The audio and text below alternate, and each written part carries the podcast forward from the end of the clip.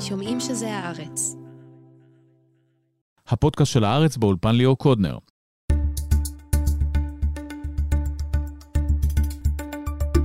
השבוע נחזור לאירועים שקדמו ל-7 באוקטובר.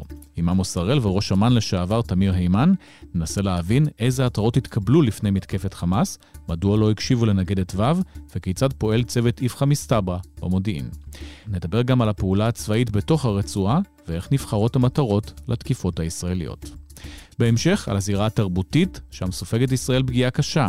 עם אופיר חובב, גילי איזיקוביץ ואיתמר קציר, ננסה להבין האם הפכנו לרוסיה, מדוע בעוד הוליווד עדיין פרו-ישראלית, זירות הפרינג' תומכות באופן גורף בפלסטינים.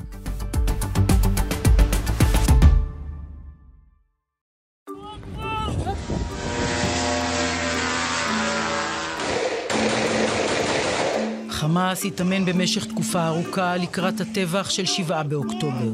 זה קרה מול העיניים של צה"ל. תרגיל מצולם של פריצת גדר, של השתלטות על בסיסים צבאיים, של לקיחת חיילים בשבי, השתלטות על טנק ועוד. בצה"ל הגלגו על היכולות של חמאס, זלזלו בהן. הרגיעו כל העת שחמאס מורתע, מעוניין בפריחה כלכלית. ועכשיו אנחנו רוצים לחזור למה שקדם ל-7 באוקטובר, או משהו מתרחש מאז. איתנו שניים, עמוס הראל, שלום. שלום ליאור. וגם אלוף במילואים תמיר היימן, לשעבר ראש אמ"ן, מנהל המכון למחקרי ביטחון לאומי, INSS. שלום. עמוס, אתה מפרסם בשבוע שעבר שורה של פרסומים על דוחות שהגיעו לפני 7 באוקטובר, שאומרים מה צפוי להיות, ובראייה היסטורית זה נראה אחד לאחד מה שקרה. המחדל הזה, שהוא באמת האסון הביטחוני הגדול בתולדותינו, צריך כבר לשים את הפרופורציות הנכונות בהקשר הזה. יש פה 3 שכבות בעצם שאפשר להתייחס אליהן, אולי 4. יש שכבה אסטרטגית, שהיא נוגעת למדיניות הישראלית, למדיניות בעיקר של ראש הממשלה נתניהו על פני 15 שנה, חיזוק חמאס על פני החלשת רשות, המחשבה שאפשר לתגבר את חמאס בכסף קטרי, שאפשר להתקדם מסבב לסבב בלי לגעת באמת לא בבעיה הפלסטינית ולא בסיכון שנשקף מחמאס. וזה משהו נתניהו אומנם הוביל אותו, אבל גם בשמאל ובמרכז מידה רבה קיבלו ושגו באשליות לגבי חמאס. ואז אתה נכנס לרובדים המודיעיניים מבצעיים. התקלה המודיעינית המרכזית, כלומר, קיומה של התראה שלא מנותחת מספיק ולא מפורשת מספיק, וסופה ההפתעה הנוראית, השיטפון הזה, שיטפון אל-אקצה, כמו צונאמי של אלפי מחבלים שמנצלים, וכאן השכבה הנוספת, את ההיערכות הגנתית הלקויה, נכנסים פנימה ומבצעים את הטבח הנורא הזה.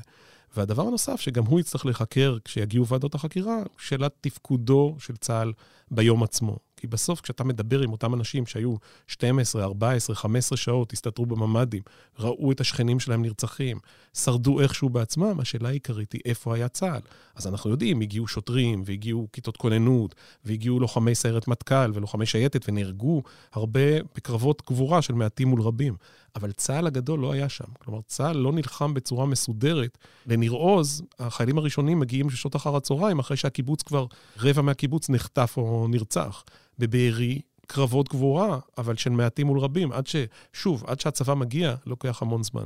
גם זו סוגיה שתצטרך להיבחן, אבל שוב, התחקירים הללו כנראה התחילו ב6 אחרי המלחמה. תמיר, אם נתייחס לסוגיית המודיעין, איפה אתה רואה את הבעיה המרכזית? קודם כל, גילוי נאות. עד לפני 2 אני הייתי ראש אמ"ן, ובמידה מסוימת אני חלק מתוך המערכת, ולכן אנחנו עוד לפני התחקירים, ועוד לא יודעים כיצד בדיוק תנותח האחריות ויבררו הדברים, ולכן צריך מאוד להיזהר ולהיות צנוע כרגע. אנחנו לא יודעים את הדברים לאשורם, והדברים יחקרו, כולל תפקידי בתוך המערכת. אז אחרי שאמרנו את הדבר הזה, צריך להתייחס רגע אחד למה יש לנו כאן. מה הם הפריטים העובדתיים שאנחנו צריכים להתייחס? בעצם לשני דברים. אחד, זה מצגת שהוצגה בפני בכירים, שכותרתה חומת יריחו, ולכאורה פורסת את מה שהתרחש כאן, איזושהי התנהלות דומה מאוד למה שראינו בסופו של דבר, פשיטה, רחבה, על כמעט כל היישובים שנמצאים שם בעוטף עזה. כולל הזרה של רצח בקיבוץ, ממש נאמר ככה. כן, ויש לנו את פריט המידע השני של אותה נגדת בשם ו', היא חוקרת את הנוח'בה, את אותו הכוח המיוחד של החמאס, והיא מדווחת על כך שמה שהיא מזהה, זה נראה משהו שהוא עומד להתגלגל. אז כשיבואו וישאלו את השאלות, ואני מציע שנשאר רק ברמת השאלות וניתן את הבירורים לאנשים, שאלה ראשונה שישאלו, כאשר המצגת הזאת יוצגה בפניכם, מה ראיתם למול עיניכם? האם ראיתם תכנון אופרטיבי, כלומר תוכנית מגירה, משהו שהוא עקרוני, שהוא מצפן לבניין כוח, הוא כלי לייעול תכנון, או ראיתם פקודת מבצע. מה זה אומר? פקודת מבצע זה תוכנית אופרטיבית, תוכנית מגירה, שעשית לה קונקרטיזציה, נתנת לה עיתוי של מימוש, ועכשיו אתה רואה. תסביר לנו מה ההבדל ביניהם, למי שלא מבין בענייני ביטחון. הבדל קריטי. תוכנית אופרטיבית היא מצפן לבניין כוח. כאשר אתה רואה אצל הצד השני תוכנית אופרטיבית, אתה מבין מה הוא מתכנן לעשות. איזה אימונים הוא צריך לעשות, איזה אמצעים הוא צריך לרכוש. זה לא אומר שהוא מתכוון לממש אותה מחר בבוקר. גם לנו, למדינת ישראל, לצבא הגנה ישראל, יש תוכניות אופרטיביות על כל הגלובוס. לא משנה לאן. זה לא אומר שאנחנו מחר בבוקר הולכים לממש את כל הדברים האלה. זה ברמת תוכנית מגירה. ברמת תוכנית מגירה. כאשר אם זה באמת תוכנית מגירה, אתה צריך לעשות שני דברים. אחד, אתה צריך לעשות תוכנית איסוף, שבודקת מתי האויב יגיע לקשירות לממש את התוכנית הזאת, כי כמו שאמרנו, תוכנית אופרטיבית היא מצפן לבניין כוח. אתה קובע מה נדרש, ואז אתה מתחיל לבנות את היכולת עד שאתה מגיע אליו. הדבר השני שנורא חשוב, צריך לעשות תוכנית איסוף יהודית, שתאתר את הנקודה שבה תוכנית אופרטיבית הופכת לפקודת מבצע. אם זאת פקודת מבצע, כלומר, יש כבר יום העין, שעת השין, פה צריך להציע התראה. פה זה אומר שמישהו עתיד לבצע משהו שאתה יודע בעיתוי מסוים לתכלית מסוימת, ויש את כל הרכיבים שבעולם מודיעין נקראים התראה. עמוס, באמת ההזרות האלה של הנגדת וו, שתוף נגיע אליה, נשמעות ממש כמו צפתה את ההיסטוריה, אבל עד כמה יש דברים כאלה, זאת אומרת, הם מפרסמים 20 מסמכים בחודש, 200 מסמכים בשנה, שאחד מהם בסוף מתברר כנכון? לא 20 ולא 200, אבל צריך להגיד שאחרי מלחמת יום הכיפורים, הטראומה ההיא שליוותה אותנו, עד שנגאלנו ממנה באמצעות הטראומה הגדולה יותר, של ה7 באוקטובר, הייתה חרוטה מאוד מאוד חזק באמן ובקהילת המודיעין כולה, נשאר גם מקום מיוחד להתראה, כולל של אנשים זוטרים יחסית, כמו אותה וו, ויכולת ללכת קדימה ולמעלה בכל הדרגות עד לרמת ראש אמ"ן, בדיוק בגלל זה, בדיוק בגלל החשש מחשיבה קבוצתית, והיו לאורך השנים הרבה התראות כאלה שחלקן התממשו וחלקן לא.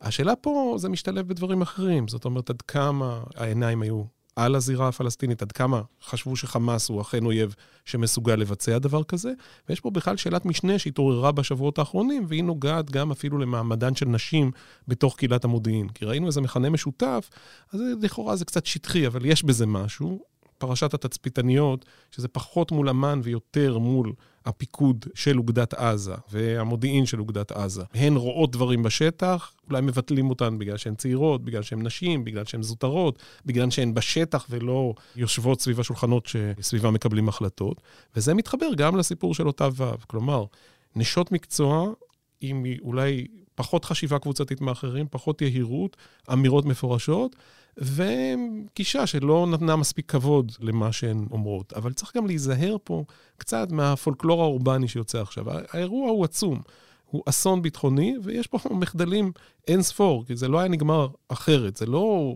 בחוסר, סתם הראה לנו חוסר מזל, ובאיזה בוקר חמאס קמו לשחוט את יישובי העוטף. ברור לגמרי שהיו פה תקלות ושגיאות אדירות, אבל אני חושב שצריך להיזהר מחריצת הדין פה, עם לא מספיק מידע, וקביעה וגם חלוקה מפורשת של X השם ו-Y השם וכו'.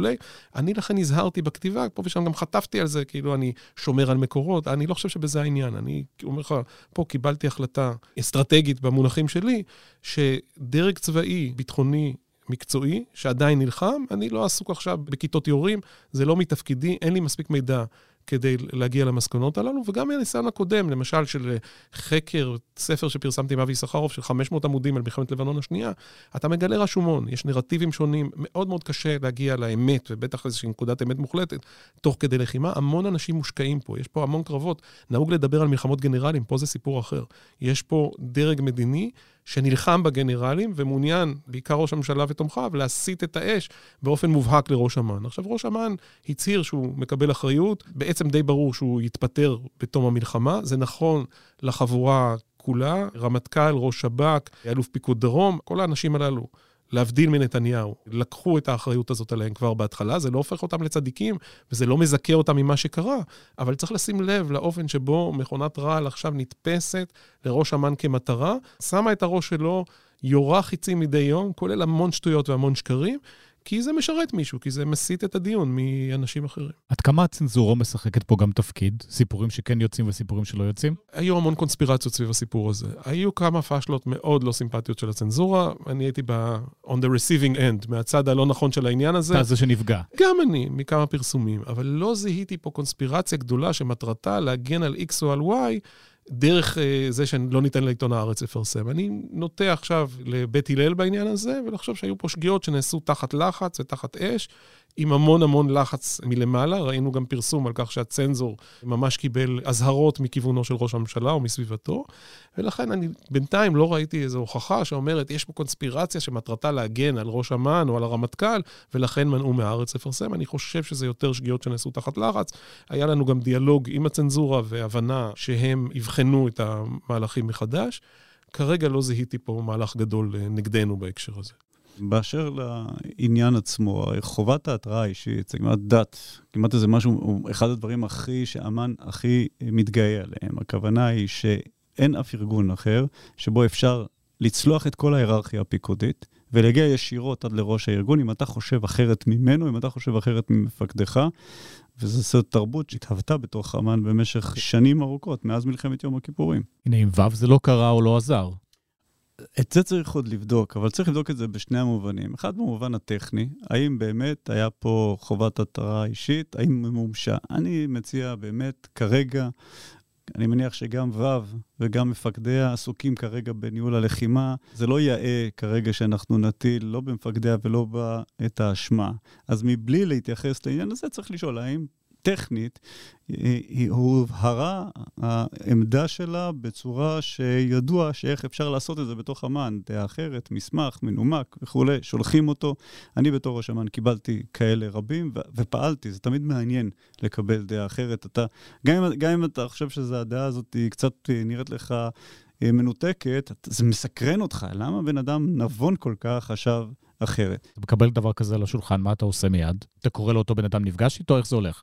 יש הרבה דברים. פעם אחת קיבלתי מקבוצה של רבי סרנים שחשבו שאנחנו תחום מסוים אנחנו מזניחים, אז קראתי להם לשיחה. פעם אחרת קיבלתי מקצין שחשב שאנחנו לא, באיזשהו משהו מבצעי אנחנו עושים לא נכון, אז קיימתי על זה דיון. בכל אחד מהמקרים, אתה לפי הצורך והעניין, אתה מחויב להגיב באיזשהו אופן, גם לתת לו איזשהו משוב שקיבלת את הדברים. לא כל חובת התראה אישית מגיעה עד ראש אמ"ן. היא יכולה לייצר, תלוי בבן אדם שהחליט, למי הוא מפנה אותו, יכול להפנות אותו לכמן פיקוד וכו'. יש עוד היבט אחד שגם כן ייבדק, זה סיפור התרבות הארגונית, כי חייבת להיות תרבות ארגונית מאפשרת לאנשים לא לפחד להביע דעה שהיא נתפסת דעה מוזרה, דעה שהיא בניגוד לקונצנזוס. וזה דברים נורא נורא רכים, זה קשה מאוד לחקור את העניין הזה, זה חלק ממה שעושה את אמ"ן מיוחד לאורך השנים, שהוא קצת רפוי כזה בקצוות שמאפשר את הדברים האלה. עד כמה סוגיה מגדרית היא באמת סוגיה? לא סוגיה לדעתי. זה לא קל שלושה גברים פה באולפן לזלזל בזה? אני בניגוד לעמוס או משהו, אני לא מוצא בזה איזשהו אלמנט משפיע, משום שכל כך הרבה נשים באגף המודיעין יש להן מעמד גבוה וכבוד רב, תוך כדי שאני מדבר עליך, אני ככה מגלגל תמונות בראש, עמדתן בדרך כלל נתפסת בצורה מאוד מאוד מקצועית ומכובדת, כך שאני בתחום הזה לא חושב שיש כעניין מגדרי. צריך להזכיר עוד דבר שקשור לא רק באמ"ן, והוא גודל הטראומה פה, של הממסד הביטחוני. אנחנו עסוקים כל הזמן, בצדק, בטראומה הלאומית, בטראומה של תושבי העוטף.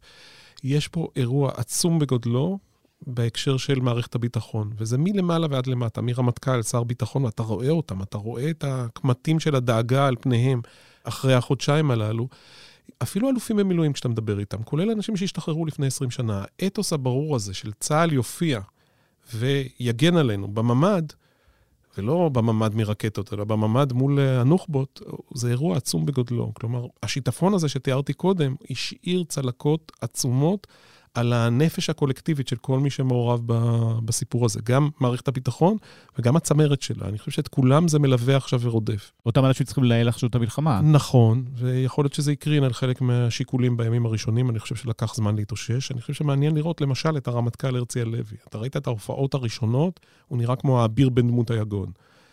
ההופעות עכשיו, אחרי שצה"ל התחיל לתמרן, אחרי שצה"ל מביא תוצאות מסוימות, מבצעיות בלחימה, כבר נראות קצת אחרת. הטבח של מחבלי חמאס הרצחניים, חיות האדם, הוא לא אנושי. על המתקפה המתועבת הזו, יחיא סינואר וכל המערכת שתחתיו הם בני מוות. אנחנו נפרק אותם, נפרק את המערכת שלהם.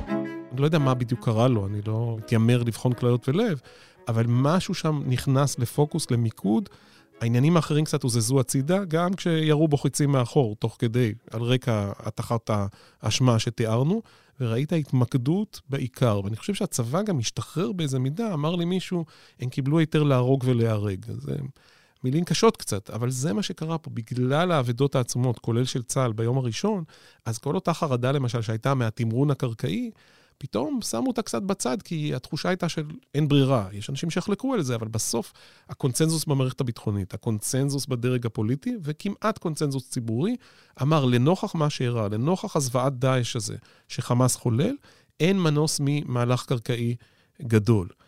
וכשכבר יש מהלך קרקעי, והוא מביא תוצאות מסוימות, אז צה"ל קצת השתחרר מהחטוטרת הזאת של 20 שנה, שאמרה, תמרון לאן? אתם מסוגלים בכלל, אתם מדברים על האוגדות ועל הטנקים, ואתם מתאמנים, אבל רגע, בעצם מאז חומת מגן ב-2002, לא העזתם אף פעם, כל פעם בעזה עצרתם אחרי קילומטר 2 ואמרתם תמרנו. אז פתאום הסימני שאלה האלה, אנחנו עוד לפני מהלך בדרום, ונראה איך הוא יסתיים, אבל לפחות בצפון הרצועה, ושוב, לא צריך להגזים עם הכתרים ועם זרי הדפנה, אנחנו רחוקים מניצחון פה. אבל בינתיים, אתה ראית צבא שמתפקד, שהתאמן, שהכין את עצמו טוב בשבועות שקדמו למשימה, ושמנסה לפחות לתקן חלק מהזוועה שהתחוללה פה ב-7 באוקטובר. אני מסכים, אני חושב שנקודת המפנה הייתה התחילה של התמרון, אחרי שבועות של רואי שחורות, שחשבנו שהדברים לא הסתדרו כמו שצריך, המימוש של המשימה בצורה מוצלחת, עם כמה הפתעות טקטיות, עם אומץ לב ותחבולות שעוד יגיעו ויפורסמו בעתיד, אבל בתוך המערכת כבר יצר איזו תחושה של אנחנו חזרנו לעצמנו, בנוסף לסיפור של אמון הציבור בצבא, אמון הציבור בדובר צה"ל, כמייצג איזושהי מערכת, והתחושה שיש על מי לסמוך, חזרנו לעצמנו. אני חושב שזה גם כמיהה כזאת של החברה בישראל לחזור ולסמוך על צה"ל, כי אין לך ברירה ללא הדבר הזה. בתוך מציאות ביטחונית משברית כזו, אם עליו אתה לא תסמוך, אנחנו נמצאים במצב של ענונים, אז שני הדברים האלה הביאו לשינוי. ועדיין הערת הזרה, הסיפור הזה לא נגמר. אם תהיה אכזבה בהמשך, אם יתברר שבין הרף ציפיות העצום שהוצב לציבור, נשמיד את חמאס, נשנה את המציאות הביטחונית, נחזיר את החטופים, לבין התוצאות הסופיות יש מרחב, אז עלולה לבוא פה אכזבה, וחלקה התנפץ על נתניהו ועל ממשלתו, חלקה גם על הצבא. מבחינת היעדים המודיעיניים עכשיו, זה באמת לתכנן את הלחימה בתוך דרום הרצועה, ואולי גם להחזיר את החטופים? איך זה עובד? זה בכל הרמות. ישנה הרמה המודיעינית הטקטית האופרטיבית שנועדה להביא מטרות, יעדים קרקעיים ולתמוך את הלחימה. אגב, זה מתנהל בצורה יוצאת מן הכלל למיטב הבנתי. אחד ההתאוששויות המרשימות ביותר הייתה התאוששות של המודיעין, אחרי שאנשים שנפל עליהם העולמם בעצם. זה דברים שאספו במשך שנים ועכשיו תוקפים, או דברים חדשים שמתגלים בשבועות האלה? זה היה פחות מרשים אותי. כלומר, למצות את מה שעשית בכל הזמן הזה, זה פחות מרשים. מה שמרשים הוא המודיעין החדש שמתהווה. כמעט בזמן אמת. בזמן אמת, ומשודח ישירות לשטח, ומשפיע גם על תוכניות התקיפה וגם על תוכניות התמרון. ישנו רכיב גדול מאוד שתומך את המשא ומתן להשבת החטופים, וגם ההגנה עליהם תוך כדי מאמץ אש עצים ביותר, שזה שני היבטים מאוד מאוד מורכבים, עם אלמנטים מסוימים של מבצעים מיוחדים וכאלה, שחלק מהדברים הציבור התוודע אליהם, על הרוב עדיין לא, ויש את המודיעין של הרמה האסטרטגית, לאן זה הולך, מה כוונות הצד היריב, כיצד אנחנו הולכים. אנחנו בעצם עושים לראשונה, אוספים מודיעין על משהו שאנחנו רוצים לרסק ולעיין, וזה נורא מעניין. אחרי שנפלת בזה כבר פעם אחת, אפשר בכלל להגיע לאיזושהי מסקנה גורפת? בוודאי שניתן להסיק, כי אתה לומד מתוך הנפילה, ומה שלא למד, מה שאתה מנסה להבין, שמה אתה לומד? שהחמאס מוכן ללכת עד כמה רחוק שהוא יכול? לא אכפת לו מכלום? לא. אני חושב שזאת לא הלמידה הנכונה. חמאס הלך למהלך שהוא קרוב להקרבה ארגונית, נקרא לזה כך, מתוך איזושהי תפיסת עולם שגויה, שכל הציר, כל המיליציות, כולם יחברו, וזה יהיה הקרב המסיים את הסיפור הזה. זאת סיפור, אנחנו נתאבד ראשונים, ואחר כך יצטרפו אלינו. לא נתאבד, אנחנו אנשי אמונה, ואנחנו נקפוץ קפיצת אמונה. אנחנו נעשה קפיצת אמונה, וכולם, לאור ההצלחה שלנו, כולם הצטרפו אלינו. חיזבאללה, איראן, החות'ים, מי שאתה לא רוצה. כי ברקע תזכור, כבר זה שנה, שנה וחצי, יש איזו רוח כזאת של מלחמה רב-זירתית, ויש איזושהי אווירה מאפשרת, גם בהקשר למה שקורה בתוך מדינת ישראל, עם איזשהו אלמנט של החלשה, ובתוך העניין הזה, אוקיי, אולי זה הסיפור. כלומר, המסקנה שהיא מקלה, שחמאס אינו רציונלי, היא מסקנה שגויה להבנתי. כלומר, כל ארגון הוא רציונלי בשיטתו. אתה צריך להבין רגע אחד מהם המרכיבי האינטרסים שמניעים אותו לפעולה. ואחרי החיכוך הגדול שיש לנו, ואנחנו עדיין עוברים, החוכמה של המערך המודיעין זה ללמוד מה אתה למד מחיכוך על קבלת ההחלטות של האויב, על האופן שבו הוא לומד, כדי להיטיב את יכולת הערכה שלך לעתיד. מבחינת המלחמה, אנחנו לא רואים איזושהי הסתערות של החמאסניקים בתוך רצועת עזה. צהל נתקל ביחסית מעט התנגדות ממה שדיברו עליו בהתחלה. אני חושב שחלק מזה קשור באמת בעוצמה שאתה מפעיל. ראינו בצפון הרצועה את אותו מסך אש מתגלגל שמפעיל הארטילריה. ראינו את התקיפות האוויריות. תקיפות אוויריות שחלקן מתנהלות 200 או 300 מטרים מהכוח. זה דברים שהיו בלתי ניתנים לדמיון בכלל לפני כמה שנים אחורנית. זאת מסה אדירה. וחמאס הוא בסוף ארגון גרילה. זאת אומרת, הוא לא מתנגש בצבא במקום שבו הצבא חזק. הוא מחפש נקודות תורפה.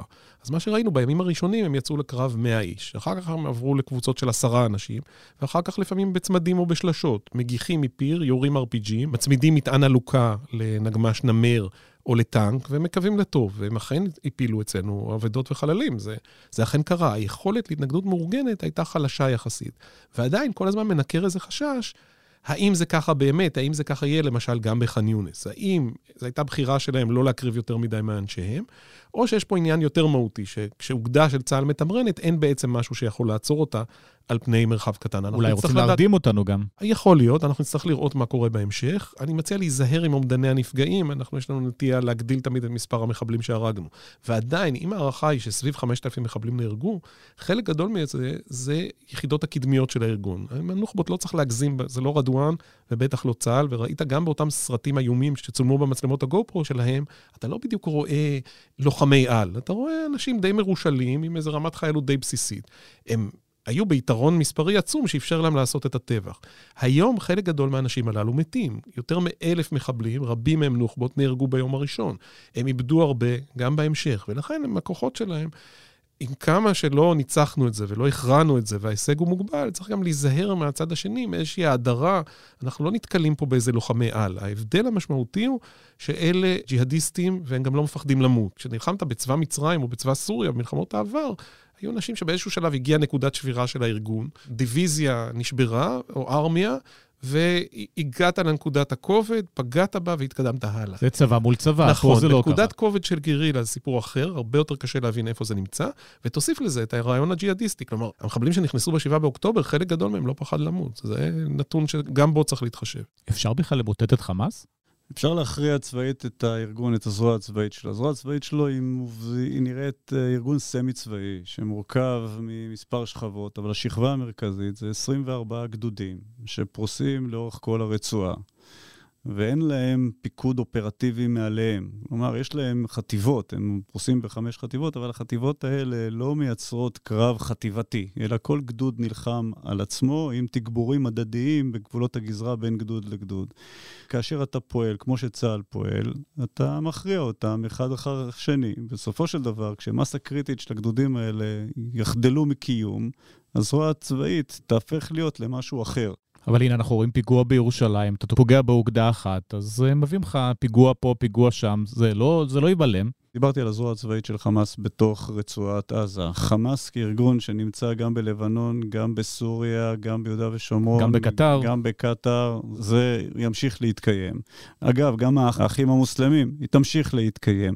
הקונפיגורציה השלטונית, הפרויקט האחסי של חמאס בעזה, הוא בר פירוק, אם אתה מצליח לטפל בכל רכיביו, בהנהגה הצבאית, ובעיקר דף וסינואר, אולי גם ניסה, זה השלישייה הזאת, הגדודים שפרוסים, התת קרקע, והכוחות, נקרא לזה הכוחות המערכתיים, האש, הנוח'בה, כמו שדיברנו קודם, וכוחות האש העמוקה של התמ"ס. התלול מסלול. עכשיו, כרגע צה"ל פועל על כל הרכיבים האלה, על ההנהגה, על התת קרקע, על הגדודים, על תלול המסלול והנוחבה, ושוחק אותם בצורה הדרגתית. זה אינו קרב הכרעה מתמרן שאתה רץ אל נקודת תורפה, קטע בא והתפרק הארגון. זה קרב תמרון שפועל בהיגיון שחיקתי.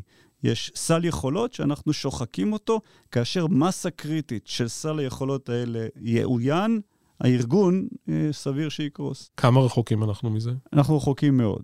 בצפון הרצועה ששם היה המיקוד המרכזי, השלמנו, נגיד, תמרנו בסדר גודל של 14 גדודים, נגיד 12 גדודים של שתי החטיבות הצפוניות, ועוד 2 גדודים בדרום. שם אנחנו קצת יותר מחצי מהעבודה עשינו, אבל יש לנו עוד חצי מהעבודה, והחצי שנותר הוא החצי הקשה יותר, כי זה הגדודים של ג'באליה סג'איה, המוכרים מן העבר, הם הגדודים היותר כבדים של הארגון. ורק לאחר, כן, ואנחנו מתחילים עכשיו את הסיפור של ח'אן יונס. אמנם בח'אן יונס ורפיח שתי חטיבות יותר קטנות, בכל אחת מהם יש 4 גדודים. הצפיפות שם, שנובעת מהעובדה שאפשרנו למיליון אזרחים לעבור מצפון, מיליון פלסטינאים לעבור מצפון לדרום, גורם לכך שזה צפוף מאוד, ולכן יצטרכו לעשות הרבה יותר מורכב. לא? בעזה פשוט פינו את כולם בצפון הרצועה, ופעלו במספר אוגדות בו זמנית. פה זה יהיה פינוי מקומי, ועבודה ייחודית, ואז מעבר לעוד ועוד, זה טיפה יותר מורכב. אז זה חודשים, שנים.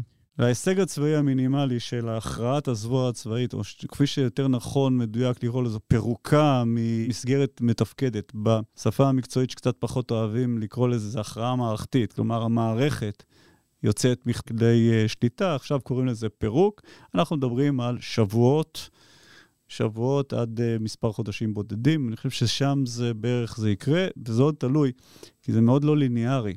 קשה לצפות כיצד הגדוד האחרון מתנהג, אבל בוא נגיד שהגדוד האחרון, כושר הלחימה שלו והעמידה שלו היא הרבה יותר פחותה מהגדוד הראשון, אחרי הזמן שעבר והשחיקה שהוא חווה, אז קשה לחזות את זה, אבל כבר גם אז, זה לא תום העניין, יש לנו עוד חודשים רבים שנצטרך לעשות מבצעי ייצוב על כל הרצועה, לבסס קו הגנה חדש, ורק לאחר מבצעי הייצוב האלה, שיעמיקו את ההישג המבצעי, וביסוס קו הגנה חדש, אפשר יהיה לדבר על השגת המשימה, זה ייקח הרבה זמן. על הזרוע הפוליטית לא דיברת בכלל.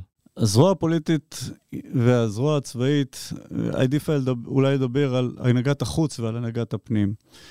הנהגת החוץ, כמו שהצהירו, ועדיף בעניין זה לעשות יותר מאשר להצהיר פחות, הם חלק מתוך המערכת, נשאיר את זה בשלב הזה כך. בפנים אין הבדל, אין שם הנהגה פוליטית או הנהגה צבאית, זה כולם שייכים לאותו ארגון אחד שכולם צריך להשמיד. אני התעסקתי בשלישייה הצבאית היותר חזקה, שהיא גם מוחמד דף ויחיא סינואר בעיקר, הוא גם וגם, כן? גם ארואן איסה, הוא גם וגם, אז הם אנשים שצריך לפגוע בהם. הקבינט הציב לנו מטרה, במבין של הרחוב זה לחסל את החמאס.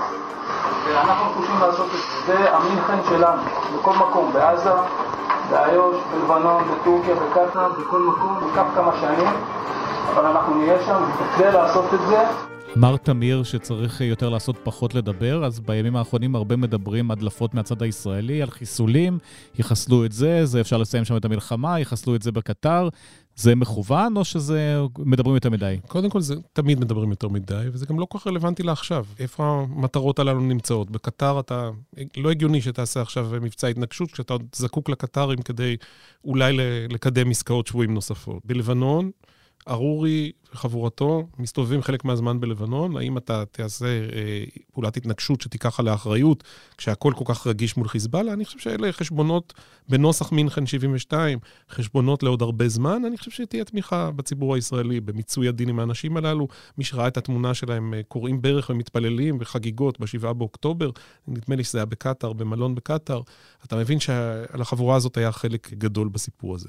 אבל לכל מה שתמיר תיאר, הייתי מוסיף פה עוד עניין אחד, והוא כמובן הקטע המדיני. זאת אומרת, הסירוב המוחלט של הממשלה לדון עכשיו במה קורה ביום שאחרי, הרי אין פה מעשה צבאי בלי מהלך מדיני משלים. זה מה שהאמריקאים אומרים לך מדי יום. הם אומרים לך, בסדר, אתה רוצה להתקדם שם, יש לנו את המגבלות שלנו, שאנחנו מבקשים שתטיל על עצמך, אבל אנחנו נתמוך בזה, בתנאי שתראה לנו מה אתה מתכנן להמשיך. ובגלל האילוצים הפוליטיים של נתניהו, והנסיבות שאליהם נקלענו, אנחנו לא שם, אנחנו פשוט לא מנהלים שום דיון על היום שאחרי, ועל החלק האפשרי של הרשות הפלסטינית בתוך הסיפור הזה. בקבינט המלחמה לא דיברו על זה בכלל? זה פשוט לא עלה, נושא שלא עלה על הפרק, למרות שהאמריקאים אמרו בוא נדבר על זה? נתניהו בולם את זה בכל דרך. יש מסמכים, בסביבה של גלנט היו מסמכים, אצל גדי אייזנקוט גובשו מסמכים. לא ראינו למשל הצעה של המועצה לביטחון לאומי.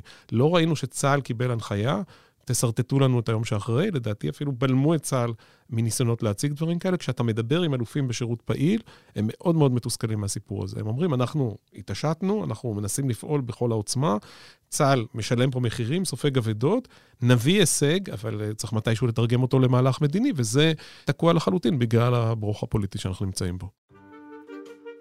We have to revitalize the Palestinian Authority, which means giving the support that is necessary for good governance, understanding that on the issues that must be resolved as we think of a plan for the day after, it is about good governance, which will bring transparency and accountability to the people of Gaza and the West Bank. תמיר, נתניהו אומר לא תהיה מדינה פלסטינית, גם הרשות הפלסטינית לא תיכנס לתוך עזה, זה טעות? זה לא משנה כל כך. מבחינת האמריקאים, מה אתה מחליט שיהיה ביום שאחרי, לצורך העניין. אבל צריך להבין משהו, מבחינת האמריקאים הם חסידי התכנון האידיאליסטי המפורט. ככה זה הולך בתרבות האסטרטגית שלהם. הם לא יכולים לקבל הבנה של יהיה בסדר. זאת אומרת, אנחנו נעשה, משהו יקרה, תסמוך. אנחנו לא יודעים איך זה ייראה, זה יהיה. אגב, התרבות האסטרטגית המזרחית, גם הרוסית, גם הסינית, זה אפשרי הדבר הזה, להחזיק חזון עמום.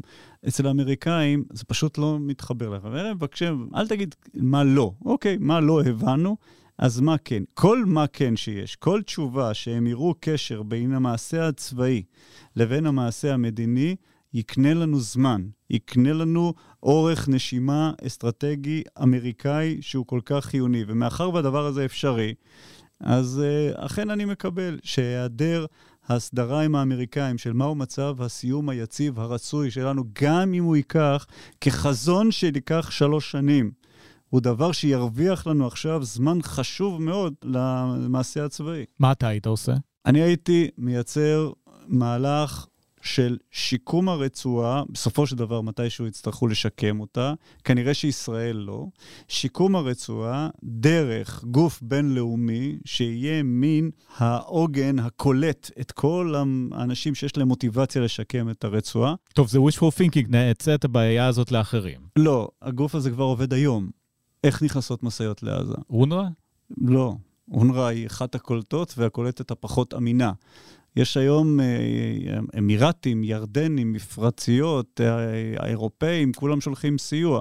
ישנו גוף בינלאומי שמתהולך ומתהווה, שמארגן את השיירות האלה, שבסופו של דבר מייצרות את הסיוע ההומניטרי עכשיו. והם ירצו להיכנס לעזה ולנהל שלהם את העניינים? ממש לא. לא בטוח שאנחנו נבקש את זה מהם, אבל מתהווה במצרים גוף סיוע בינלאומי, שכרגע מקיים את המאמץ ההומניטרי הזה בעזה. מול מי הוא עובד בעזה? מול הארגונים המקומיים. הוא לא עובד מול חמאס. חמאס מנסה לגנוב מתוך הדברים האלה ולקיים את יכולותיה, אבל יש שם. יש למשל את מה שמוכר כהוועדה האזרחית. הוועדה האזרחית זה גוף כללי של שאריות הרשות הפלסטינית, מה שנותר אחרי שהחמאס עזבה. הוא גוף שהיה תחת המגף של חמאס לאורך הרבה זמן, אבל עדיין ממשיך ומתפקד. הוא יכול להיות אופרטור טכנוקרטי לשלב הביניים. האם מתוך הדבר הזה תצמח חזרת הרשות הפלסטינית? אנחנו לא יודעים. בטח שלא בדרישות האמריקאיות לאותו גוף. האמריקאים כן רוצים רשות הפלסטינית, הם מדברים על זה בצורה מפורשת. אני חושב שהאמריקאים וגם נתניהו מדברים על אותו דבר, אני אפתיע אותך. הם קוראים לזה Revitalize the Palestinian Authority, וראש הממשלה נתניהו קורא לזה לא הרשות הפלסטינית הנוכחית שתומכת טרור וכו'. כולם מדברים על משהו שבסופו של דבר מתכנס לאזור של משהו אחר, אבל ריאלית. אם אתה מסתכל סביב, אף אחד לא רואה כתובת אחרת.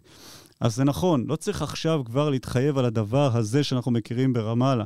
זה גם לא יהיה נכון, לא מבחינה פוליטית, גם לא אפשרי מבחינה מעשית. צריך אבל לכוון לאיזשהו חזון מסוים, שמראים צעדים בדרך, שמראים קונסטרוקציה טכנוקרטית שמאפשרת שליטה ברצועה, שמאפשרת קליטת הסיוע ההומניטרי, והפוטנציאל האפשרי של רפורמה מסוימת, או משהו אחר שיקרה, שיבוא מכיוון הרשות הפלסטינית. עמוס, אם אנחנו מכניסים לתוך הסיפור הזה גם את הפוליטיקה הישראלית, מתישהו גנץ גנץ מחליט שהוא צריך לפרוש, גלנט, אני לא יודע, יישאר בממשלה, לא יישאר בממשלה, מה יעשה, יהיו בחירות, לא יהיו בחירות, אז כל הסיפור הזה הרבה יותר מורכב. הוא הרבה יותר מורכב מעוד סיבה, סיבה אחת בסיסית, שאני לא בטוח שהאינטרס של מדינת ישראל מתיישב בהכרח עם האינטרס של בנימין נתניהו. בטוח לא. נתניהו בנסיבות אחרות, הוא נלחם קרב הישרדות, זו אחת הסיבות שגררו אותנו לחמש שנים של שיתוק, שבהן התעסקנו בהמון דברים, אבל לא טיפלנו למשל בשיפור מצבנו הביטחוני.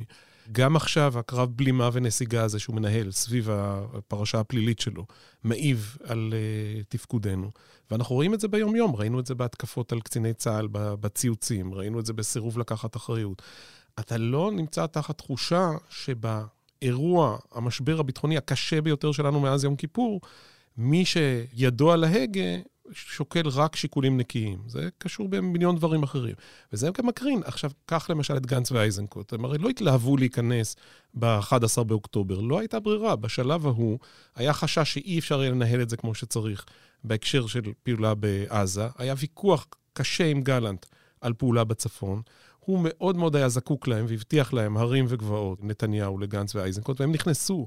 הם לא איבדו את החשדנות שלהם כלפיו, לא איבדו את המטענים העצומים שהם צברו עליו בשנים הקודמות. והוא לא הפסיק לרמות אותם. נכון, הם נכנסו עם הכתף מתחת לאלונקה, כי לא הייתה ברירה אחרת. עכשיו יש עליהם לחץ, כולל על התקציבים, הכספים הקואליציוניים, דברים אחרים. הלחץ הוא יומיומי. אבל האמירה מהצד השני אומרת, רגע, שמנו את החטופים, כאחת מטרות המלחמה, דבר שנתניהו לא עשה ב9 באוקטובר. בלמנו מהלך יזום של גלנט בלבנון. השפענו על התוכניות המבצעיות, במידה מסוימת על התוכניות המבצעיות של צה"ל ברצועה, זה הרי שני רמטכ"לים לשעבר, אנשים עם ניסיון. יש שם מתחים פנימיים בין אייזנקוט וגלנט, פחות בין גנץ וגלנט, אבל בסוף התרומה שלהם היא תרומה משמעותית, אבל כמה זמן הם עוד יכולים להחזיק את זה? זה לא הדילמה שהייתה בקורונה, בסדר, תחת מצב חירום, שאז נראה לנו נורא מאיים, בהשוואה, היום כל אחד היה מוכן לחתום על פרשת הקורונה, בהשוואה למה שאנחנו תקועים בו עכשיו. אבל אלה הנסיבות, השאלה היא כמה זמן הם יכולים להחזיק את זה, ויש כל הזמן שיקולים פוליטיים, הרי ברור שגנץ כל הזמן פוזל על הסקרים, רואה שיש לו שם איפשהו סביב הרבה מנדטים, ושואל את עצמו מתי הרגע הנכון להבין את זה, אבל לנתניהו גם יש את השיקולים שלו, הוא יכול לברוח פה לבחירות מוקדמות בכלל, כדי לנסות לייצר איזה קרב בלימה יותר אפקטיבי, מול מי שמנסים להזיז אותו מהשלטון. אם אנחנו מסתכלים על התמונה הכוללת, גם מה שקורה בעזה, אולי מה שקורה בצפון, מול החות'ים, מול איראן, אפשר להגיד זה 7 באוקטובר זה הדבר הנורא ביותר שקרה לנו בסיפור הזה, או יכול להיות עוד משהו יותר נורא? קשה לדמיין משהו יותר נורא מה-7 באוקטובר, הטבח הנוראי הזה באמת, גם הוא חורג מהדמיון, וקשה לי לראות משהו אחר, אבל שוב, זה מגבלת הדמיון. האתגרים שלפנינו, אבל הם אתגרים רבים. אני חושב שעמוס היטיב לתאר את האתגר הענק הזה של החיבור המעשה המדיני עם המעשה הצבאי. ככל שהמעשה הצבאי טוב יותר, ואנחנו מבחינה טקטית משיגים יותר הישגים, הפער הולך ונפתח ומתברר הקושי של להשלים את המהלך צבאי ומהלך מדיני, כי הניהול הוא ניהול של אסטרטגיה רבתי, של ביטחון לאומי. הצבא זה רק רכיב אחד. כדי להשיג את האתגרים הרבים שיש לנו, אנחנו חייבים להשלים את זה במהלך מדיני, במהלך של מדיניות פנים נכונה, במהלך של מדיניות כלכלית נכונה. הכל צריך לעבוד כמקשה אחת, ודומה שעכשיו כולם עסוקים רק ובעיקר בנושא הביטחוני שעובד טוב. אם אני אתרגם אותך, הצבא עובד והפוליטיקאים לא? הצבא במערכת הביטחון עובדת, ההשלמה של זה לתחומים אחרים שמיוצגים אגב בוועדת השרים לענייני ביטחון לאומי, שחייבים להיות בה שר האוצר ושר המשפטים ושר לביטחון פנים ושר הכלכלה, כל הגורמים של אסטרטגיה רבתי, אבל בגלל המבנה המוזר שנוצר לנו, שיש לנו קבינט ניהול מלחמה וקבינט ביטחוני, ומי שדומיננטי זה קבינט ניהול המלחמה, ובתוך קבינט ניהול המלחמה אין את הרכיבים האלה הנוספים של הביטחון הלאומי, אנחנו צריכים לראות איך אנחנו מייצרים את ההשלמה, איך מייצרים, איך מחפים על הפער. עניין נוסף שהוא אתגר גדול, זה, אתה דיברת על החות'ים ועל החזבאללה, בוא נאחד את כל זה למעמדה האזורי של איראן, שבעצם הצליחה באמצעות חמאס לשבש את הנורמליזציה בארכיטקטורה שצפה אותה הנשיא ביידן. מול סעודיה. מול סעודיה, ובכך בעצם גם היא שימשה, זה שימש את האינטרסים של סין ורוסיה. אגב, אף אחד מהם לא היה שותף בסוד העניינים של ה7 באוקטובר, אבל שינוי כיוון מהלך העניינים הוא דבר דרמטי, ואיראן בפעם הראשונה מיישמת את אסטרטגיה השלוחים שלה בהצלחה נפלאה. היא לא נפגעת, גופה נשארה יבשה, כולם התרטבו והיא בחוץ, חיזבאללה מצליח לפסק אותנו, להשיג את האזרחים שלנו לאחור, החות'ים, הם בעצם מאיימים על חופש השיט הישראלי. זה הרבה יותר מהשתוללות שחותית. זה דבר שבעבר, על הדבר כזה, זה כמעט היה קזוס ביילי מבחינת מדינת ישראל.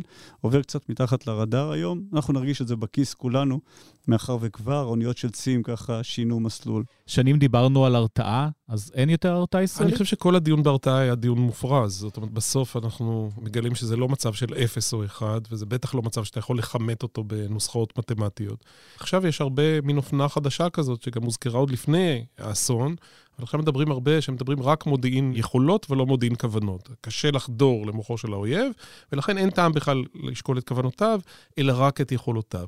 אבל לא הייתי לגמרי קובר את פרשת ההרתעה, ארטילאית ככל שהיא תהיה, מסיבה פשוטה, חלק גדול מהמהלכים הישראלים עכשיו, הם מכוונים לסיפור הזה של בניית ההרתעה. זאת אומרת, ההחלטה הזאת להיכנס לתוך עזה, לתמרן, לגבות מחיר מאוד מאוד יקר מחמאס, היא גם מסתכלת אל העתיד, אל חמאס, אל הרשות הפלסטינית, אל חיזבאללה כמובן, ולאזור כולו. אני כתבתי משהו שעכשיו ראיתי שזכה לאיזה תשומת לב מיוחדת בחול, כאילו זה איזה גילוי חדש, אבל תשמע, כל המנהיגים של המדינות הסוניות באזור מייחלים עכשיו לניצחונה של ישראל, הם רוצים שחמאס יובס, זה נכון לגבי מצרים, נכון לגבי ירדן, איחוד האמירויות, סעודיה שאין לה אפילו יחסים רשמיים איתנו, קטר זה סיפור אחר, יש לה רגל בכל מגרש, והיא משחקת פה משחק יותר מורכב. העולם הערבי זה מאוד מאוד ברור. בגלל אותה סוגיה של האחים המוסלמים. כן, וחמאס עוד באמת כגידול הסרטני המטורלל שגדל מתוך האחים המוסלמים, והם רוצים שיעקרו אותו. הם רק רוצים שאנחנו נעשה את זה ולא הם, והם עושים את זה תוך כדי מס שפתיים לשוואת מסכני עזה בגלל הלחץ של הציבור בארצותיהם. הציבור המצרי, הירדני, כמובן שהוא מודלק על האירוע הזה וקשה לו מאוד עם תמונות ההרג האזרחים. אבל בתי המלוכה, המשטרים, ברור לגמרי במי הם מושקעים פה, במי הם היו מעדיפים שינצח. הצרה היא שאם אנחנו לא ננצח, אנחנו נתקשה לשכנע את אותן מדינות בערכיות שלנו, בזה שאפשר לבנות איתנו איזשהו עתיד אזורי, מול האויבים האמיתיים. הסעודים הרי לא באמת חוששים או מודאגים מישראל, הם מוטרדים מהאיראנים מצד אחד, ומהאחים המוסלמים מצד שני. עמוס הראל, תמיר היימן, תודה רבה.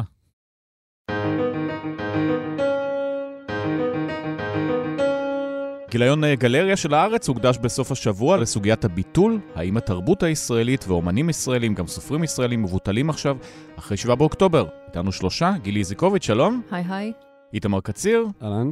ואופיר חובב. איוש. אז נתחיל עם מי? עם הסופרים שפתאום לא יכולים להרים את הראש והם מפחדים להגיד משהו כי יגידו שהם חלק מכוחות הכיבוש הישראלי? אני חושבת שהכתבות של אופיר ואיתמר ושלי היו כתבות משלימות. הם דיברו בעצם על אותה תופעה משני כיוונים שונים.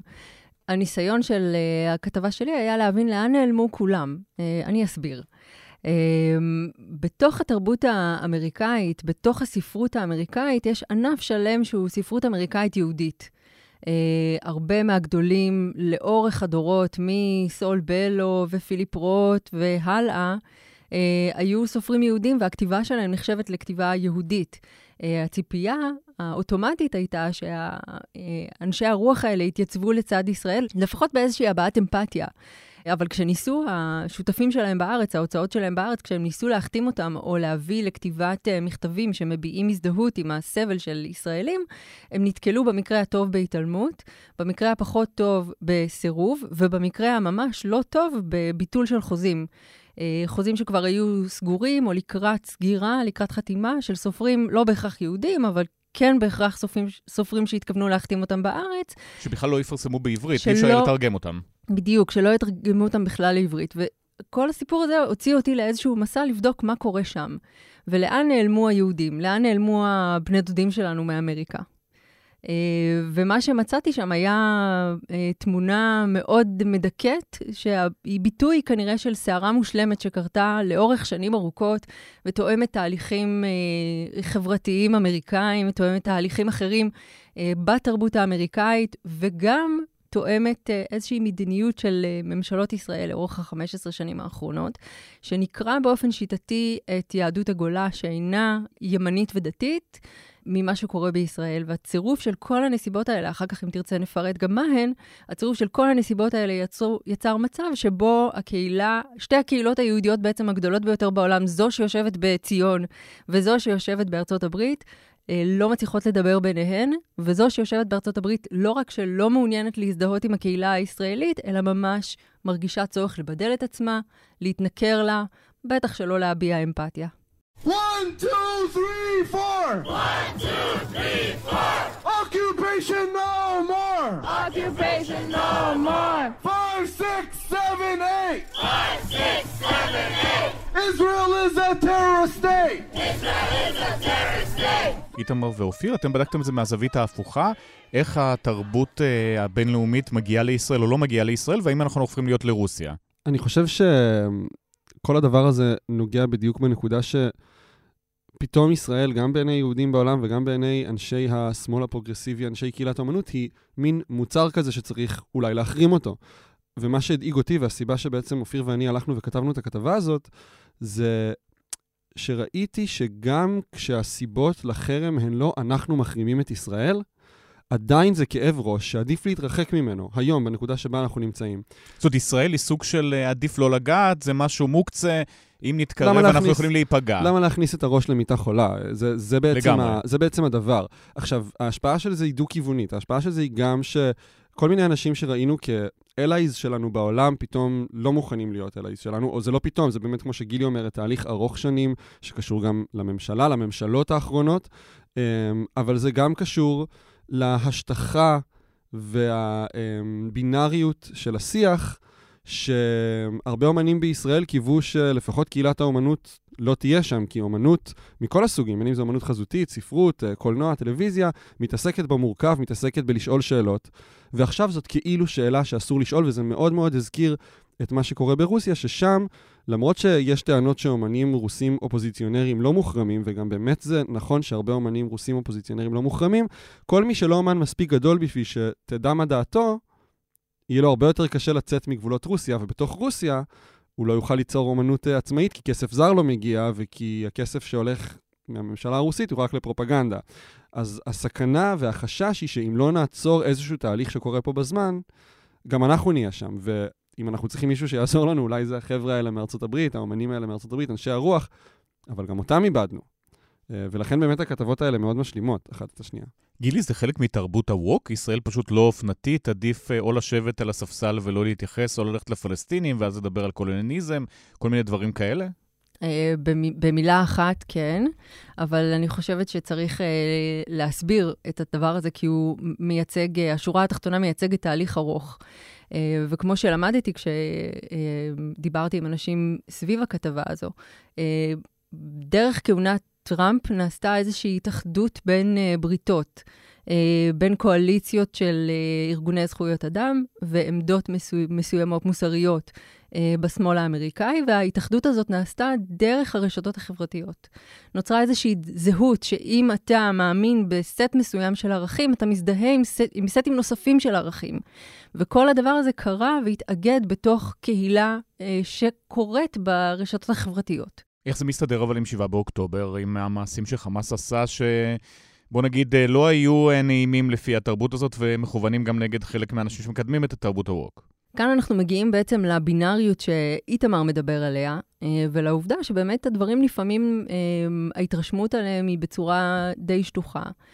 וגם אנחנו צריכים לא לשכוח את החפיפה בין הקבוצות האלה, ובין כל התהליכים האלה לציבורים מסוימים שאת ההשכלה שלהם ואת החינוך שלהם מקבלים באוניברסיטאות מסוימות. ההשתייכות שלהם לשמאל ליברלי ופרוגרסיבי, חופפת להשתייכות שלהם לאוניברסיטאות מסוימות, שבהן יש עמדות מסוימות, שבהן מלמדים תיאוריה ולא היסטוריה, כמו שאחד המרואיינים אמר. וכשהפריזמה שבה אתה מסתכל על העולם, היא פריזמה שמחד אתה מזדהה עם קבוצה מסוימת, עם קבוצת סטים מסוימת. 2, אתה רואה את עצמך כמי שמשתייך לשורה של בריתות שחופפות אחת את השנייה במקרים מסוימים ומגבות אחת את השנייה. 3, שעיקר הפעילות שלה היא ברשתות החברתיות. 4, שהיא זוכה להשכלה ולאיזושהי אינדוקטרינציה במשך הרבה מאוד שנים. אתה מגיע לקצה שבו אתה מזדהה או לא מזדהה. האם אתה מקבל על עצמך את השיח הזה שבו יש קולוניאליזם ויש להתנגד לו, יש מעבל ויש קורבן, באיזה צד אתה מעמיד את עצמך, מבלי שאתה יותר מדי שוקע לתוך פרטי הפרטים של המקרה הספציפי, אתה מוצא את עצמך באמת בסופו של דבר בצד אחד ומתעלם לחלוטין מצד אחר. גם כשאתה בצד אחד שהוא הטוב האולטימטיבי, אז הצד הרע הוא תמיד יהיה הרע האולטימטיבי.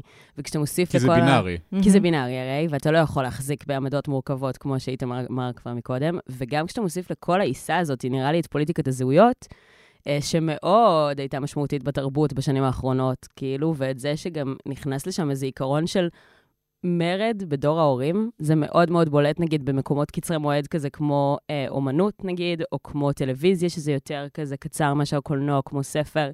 אז אתה ממש רואה שפשוט יש שם איזשהו מרד נגד כל מה שמייצג את דור המערב, את כל הכזה לבן, המעבל האולטימטיבי, שעד עכשיו דיברנו ושמענו רק גברים סטרייטים שמלרלרים את עצמם לדעת, ואנחנו פשוט לא יכולים יותר, ופלסטינים במקום הזה נחשבים לשחורים, כחלק מאותה אמריקניזציה של השיח. ואנחנו הישראלים יהודים, אנחנו, כל אלה שיושבים פה באולפן, זה המוקצה, זה הכובשים והקולוניאליסטים. הכובשים הקולוניאליסטים שיונקים מהעתינים של האמריקאים, שאנחנו תופסים את כל מוקדי הכוח, יש פה גם חיבור כמובן לאנטישמיות, ולזה ששמעתי, ויש שיח מאוד מאוד גדול על זה שכל האספנים וכל התורמים וכולם הם יהודים, וכולם מנתבים את הכסף כדי שלא יגיע למקומות שאליהם הוא צריך להגיע, קרי פלסטינים, קרי שחורים, קרי נשים וכו'. זאת נקודה מאוד מעניינת, שגם במקרה יצא לי אתמול לדבר עליה עם הקומיקאי הבריטי דיוויד בדיל, שהוא כתב ספר כבר נדמה לי שהוא פורסם ב-2020 או 2021, שנקרא Jews Don't Count, יהודים לא נחשבים, שכל הספר מדבר על למה יהודים לא נחשבים כמיינוריטי באירופה ובארצות הברית, וזה... ראיתי את הדוקומנטרי, הספר לא זמין בישראל, שזה הזוי, כי זה ספר שאמור לדבר מאוד גם ליהודים בישראל, כדי להבין מה עובר על יהודים בחול, והוא מסביר שם שבאמת הבעיה עם היהודים, שהיא ייחודית והיא שונה, והיא רק שלנו, היא שהגזענות כלפינו היא כפולה. אנחנו גם הכי חזקים וגם הכי חלשים. אנחנו גם שולטים בעולם, וגם אנחנו רעים. אנחנו גם המדכא, אבל גם צריך להעיף אותנו מהמדינות שלהם. אז יש פה איזושהי דואליות כזאת, שהיא נטו כלפי יהודים, והוא אומר שבכל פעם שהוא אומר משהו על אנטישמיות, ואז שואלים אותו, אבל מה עם ישראל? מה עם מה שישראל עושה?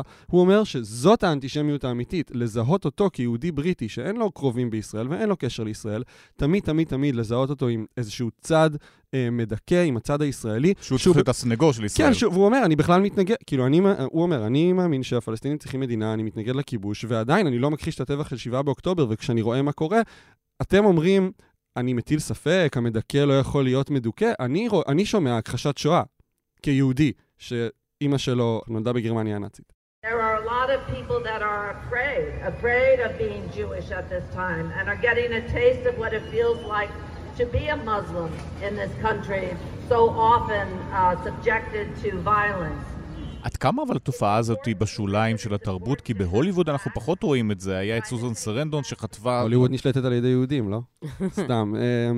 כמה זה בשוליים? זה מאוד ברשתות החברתיות, אבל הרשתות החברתיות הן מאוד קולניות, אני חושב, והן מאוד, וגם הרבה באמת מקהילת האומנות, ואני חושב שזה אולי יותר בולט בתחומים שלך, אופיר, באומנות החזותית היא מאוד מאוד פרוגרסיבית. היא גם מאוד מאוד, אני חושבת, האנשים יותר צעירים. זאת אומרת, מפיקים בהוליווד לצורך העניין, אני חושבת שהם יהיו יותר מבוגרים מקולקטיב פרפורמנס צעיר, שעולה להופיע באיזה סופש בניו יורק, וקורא בדם ואש ניגאל את פלסטין. אבל הוליווד יותר משפיעה על החיים של כולנו. אבל אני חושבת שכחלק מכל זה כאילו איזו תזה מינורית, אבל כחלק מאיזו התנגדות למערב, אז גם הדור הצעיר יותר, הוא לא שואב בהכרח את הדברים שלו מהוליווד, או מספרי מופת.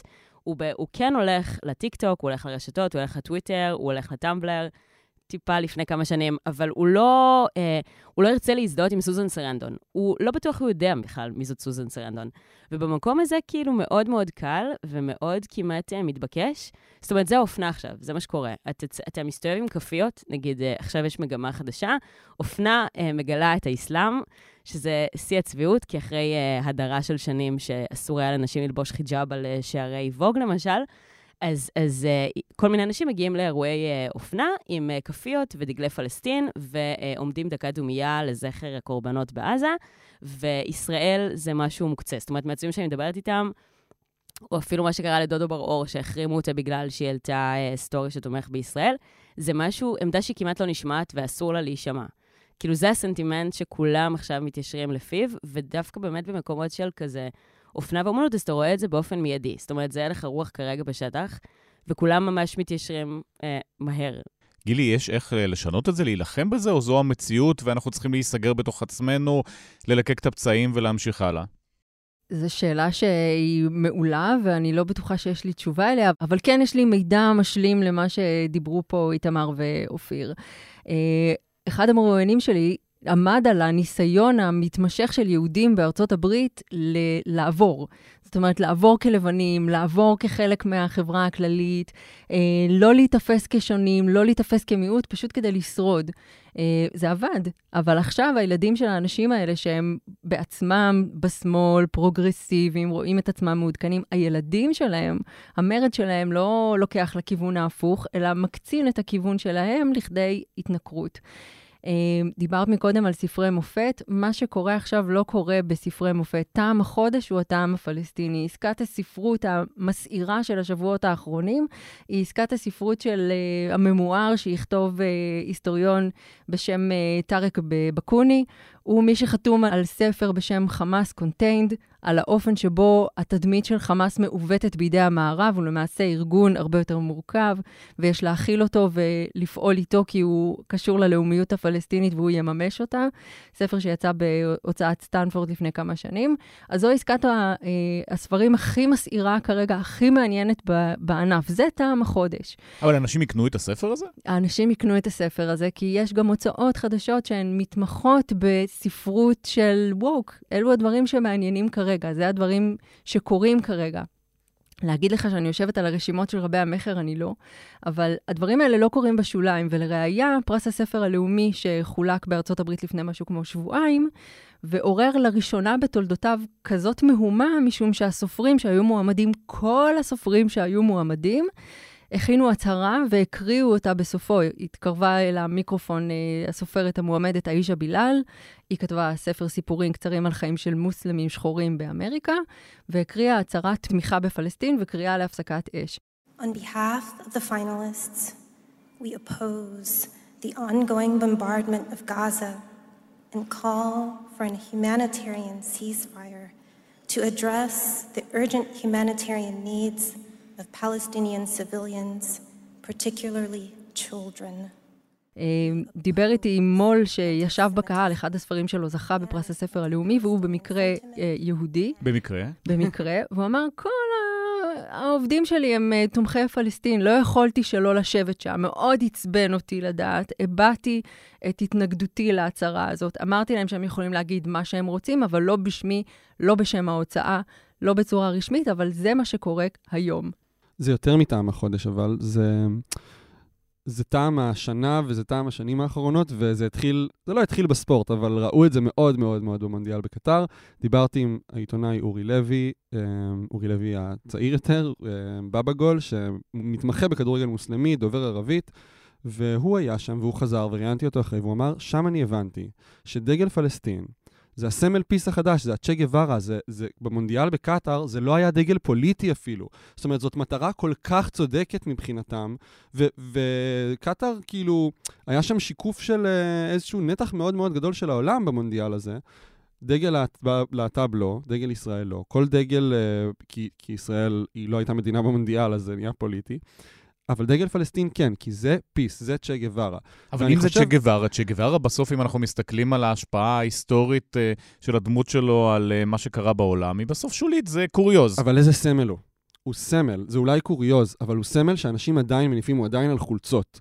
הוא עדיין הדבר הזה שהוא, כן, ובגלל זה גם ממשלות העולם, ממשלות המערב, הן עדיין נותנות לנו בסך הכל גיבוי, אנחנו לא רוסיה במובן הזה, לא מחרימים אותנו במשחק הגיאופוליטי הגדול, אנחנו לא שם. אבל מה שאולי המונדיאל כן יכול לסמל, וזה גם חשוב, זה כסף קטרי, שעובר כחוט השני בכל התעשיות שהזכרנו, באופנה, באומנות, בספרות, באקדמיה, וזה משהו שכן אולי שווה לשים לב עליו. כמה כסף הקטרים מזרימים לתרבות ולאיזה ענפים? אני לא יכולה להגיד בדיוק מספרים, אני לא בדיוק שם, אבל זה שיחה מאוד ערה, כלומר, אקדמיות ששואבות את התמיכה ואת הלגיטימציה וגם את הנושאים להתעסק בהם מכסף קטרי, קבוצות כדורגל, אני מניחה שאיתמר ידע להגיד את זה טוב ממני, אומנות, אוספים של אספנים גדולים, זה כסף חדש שנכנס לתוך השוק הזה, אופנה, השוק בדובאי, באיחוד האמירויות, זה... אם פעם היה את סין, אז זו זירה חדשה לגמרי שנפתחה, ויש לה הרבה מאוד השפעה, ויש לה דריסת רגל מאוד משמעותית. שזה קונטרה לכסף היהודי בעצם?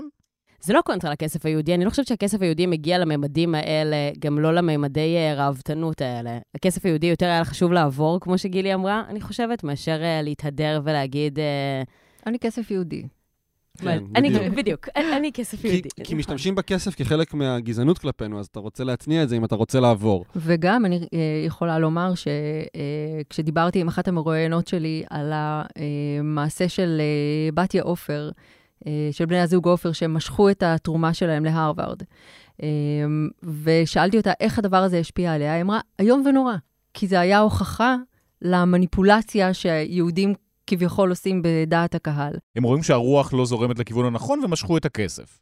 הם מחו באופן קולני על הדריסת רגל שניתנת לארגונים פרו-פלסטינים או אנטישמים באוניברסיטה, על אווירת חוסר הביטחון שסטודנטים יהודים חשופים לה. הם אימו, וכשהאוניברסיטה לא עשתה דבר, הם משכו את התרומה שלהם. אבל ההשפעה המתגלגלת של הצעד הזה, הלחץ באמצעות הדבר הזה, היה איזשהו אישוש לטענה שיהודים מנסים לנווט את רוח הדברים באמצעות הכסף שלהם. ובציבור אחר, צעיר בהרבה, מושפע בהרבה, שפועל בקבוצה, שפועל בזכות הנהגה, נקרא לזה ככה, או רוחות ברשתות חברתיות, הדבר הזה היה לא פחות מהרסני. אם אנחנו מסתכלים על התרבות המקומית, אז עכשיו איזה השפעות יהיו לדבר הזה לתרבות שהולכת לקרות כאן? למשל, אי אפשר למכור יותר סדרות לחול, הסופרים הישראלים אף אחד לא יקרא אותם בחול, אנחנו נלך וניסגר? זה עשוי לקרות, אבל אני חושב שיש לנו...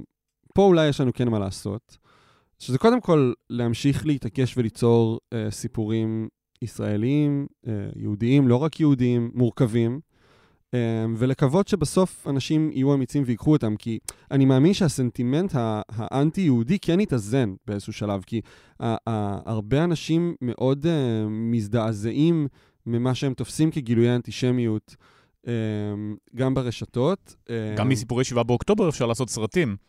זה נכון, אבל אני חושב ש... מי יממן אותם? זהו, זאת שאלה מי יממן אותם. דווקא אולי סרטים ישראלים שלא בהכרח מתעסקים במצב, אבל כן מציגים מציאות מורכבת של לחיות כאן, כאנשים עשויים להצליח לפרוץ את הדרך החוצה, דווקא אולי לא סדרות על צבא ועל שבק, זאת אומרת, אולי פאודה הבאה לא תצליח להימחר, אבל אולי סיפורים דווקא יותר אנושיים, יותר קטנים, כאילו אנחנו דווקא רוצים לעשות הומניזציה לחיים כאן, כי זה בעצם מה שאנשים בעולם לא רואים. השאלה אם יהיה כסף זר שיעשה את זה, כי הרבה מהקרנות הזרות יחששו להשקיע כאן, ולהפיק סדרה או סרט בארץ בתקציב ישראלי בלבד, זה קשה עד בלתי אפשרי, למרות שאנחנו טובים בפרויקטים דלי תקציב, ותמיד היינו, יהיו סרטים, יהיו סדרות, תהיה מוזיקה, בעיקר השאלה זה כמה זמן ייקח כדי להחזיר את זה, אני מאמין שזה יחזור, וכמה נזק יעשה עד אז מבחינה כלכלית תקציבית לאנשים שההופעות שלהם התבטלו, לאנשים שההופעות לא יגיעו לארץ, לכסף שלא יזרום. שאלה היא מה תהיה מידת הנזק לדעתי. יכול להיות שלא כזה צריך למהר לייצא. ולייבא. וכחלק מכל השיח הזה של פוליטיקת זהויות, ועולם שנעשה יותר מבודל ומפורז, ומתחלק לגילדות ולתיבות תעודה, אז אוקיי, אנחנו עוד איזו תיבת תעודה קטנה, שתהיה מקומית יותר ותלויה יותר, כמו איזה משק אוטרקי קטן ונטול כסף. לא יודעת מה זה יעשה. זה תהיה בעיה, כי אנחנו קהל מאוד מאוד קטן, קהל דוברי העברית, לפחות לספרות זה בעיה גדולה. כבר עכשיו יש ספרים שלא ייצאו בישראל, בין אם בגלל שהסופרים מבקשים שהספר לא ייצא, ובין אם בגלל שהסופרים התבטאו באופן כזה, שלא יאפשר את הוצאת הספר שלהם בארץ, גם אם הם חתומים כבר על חוזה. כי אף אחד לא יקנה את זה בארץ. הקהל לא יקרא, וזה בעיקר קורה בענפים, בז'אנרים של ספרות רומנטית, ששם הקהל הוא קהל מאוד מעורב, או ספרות רומקום, קומדיות רומנטיות, אותם אפיונים של קהל, שם הדברים האלה לא יקרו. מה יקרה לספרות ישראלית בעולם?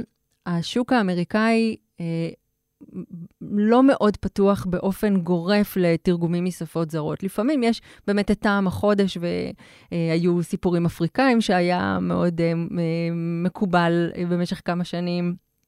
סיפורים להטבקים מכל מיני מקומות בעולם, שגם היה מקובל ורצוי במשך כמה שנים. האם יהיה מישהו שיקנה כתבי יד מעולים דוברי עברית? כנראה שבשנים הקרובות פחות ופחות ופחות. האם יהיה תעסוקה לסקאוטרים שעובדים, לסוכנים שעובדים עם ישראל?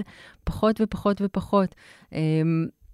ישראלים לא נסעו השנה לכנס פרנקפורט, שהוא... לא יודעת, הבמה העיקרית החשובה ביותר לעסקי הספרות בעולם מדי שנה, כי זה פשוט יצא ממש על השבוע של השביעי באוקטובר, ונקבעו במקום זה פגישות זום, אנשים שהיו אמורים להופיע לפגישות הזום האלה פשוט לא הופיעו. אז אני קצת פחות אופטימית, נכון שאף פעם לא הייתה איזו תקומה ענקית לכתבי יד ישראלים בארצות הברית, אבל אני מודה שדברים שקורים מאוד מאוד מדכדכים. בסוף שינוי פוליטי יעשה איזושהי עבודה. הפגנות עשו עבודה. כשהפגנו כל שבוע, מי שהפגינה, מי שהפגין, אז זה עשה עבודה בתקשורת העולמית, בתקשורת האירופאית, פתאום בתקשורת הסקנדינבית, שהם כאילו היו הכי עוינים. עכשיו המלחמה עושה, גם אם אנחנו חושבים שהיא צודקת, מבחינה תדמיתית עושה נזק עצום בחוגים האלה, ובאמת צריך לראות מה יהיה כשהיא תיגמר, ואם... שאלת נתניהו. בעיניי זה חוזר לשם, כי מה שלדעתי שונה בינינו לרוסיה, ואולי מקשה את המצב שלנו, זה שרוסיה נתפסת לא כמדינה דמוקרטית שבחרה את ההנהגה הזאת. יש הבדלה בין רוסים לבין המדינה הרוסית. אני חושב שכיום על ישראל בעולם אין הבדלה בין ישראלים יהודים לבין המדינה הישראלית, וכשההבדלה הזאת הייתה יותר מובהקת סביב ההפגנות, אני חושב שזה עשה לנו שירות טוב. איתמר קציר, אופיר חובב וגילי איזיקוביץ, תודה רבה. תודה ליאור. תודה.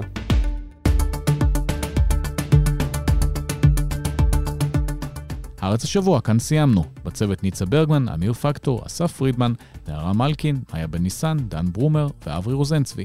אני ליאור קודנר, נהיה פה שוב ביום חמישי הקרוב.